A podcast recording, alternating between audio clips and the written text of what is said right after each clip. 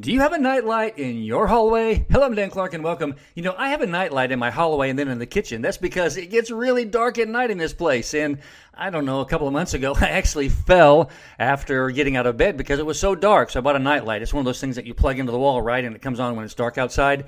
We all have those, don't we? Well, the purpose of a nightlight is when it's really dark to shed light on the things so you can see where you're going. Did you know that your friends are your nightlight?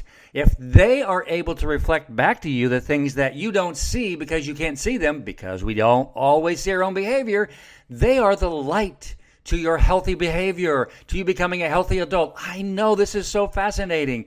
If you're allowing your friends to talk with you about the things that you could do better, your brain actually will become its best self. All of us need to have someone to be that light for us. Now, I'm not talking about someone being condescending to you and saying things to you that are hurtful or that are actually uh, putting you down or shameful, but I'm talking about them just simply mentioning and consistently saying to you the things that you could do better. Here's why because we can't see ourselves. We all need that light to be shined on our lives. I hope you have some close friends that help you with that, and I love you very much.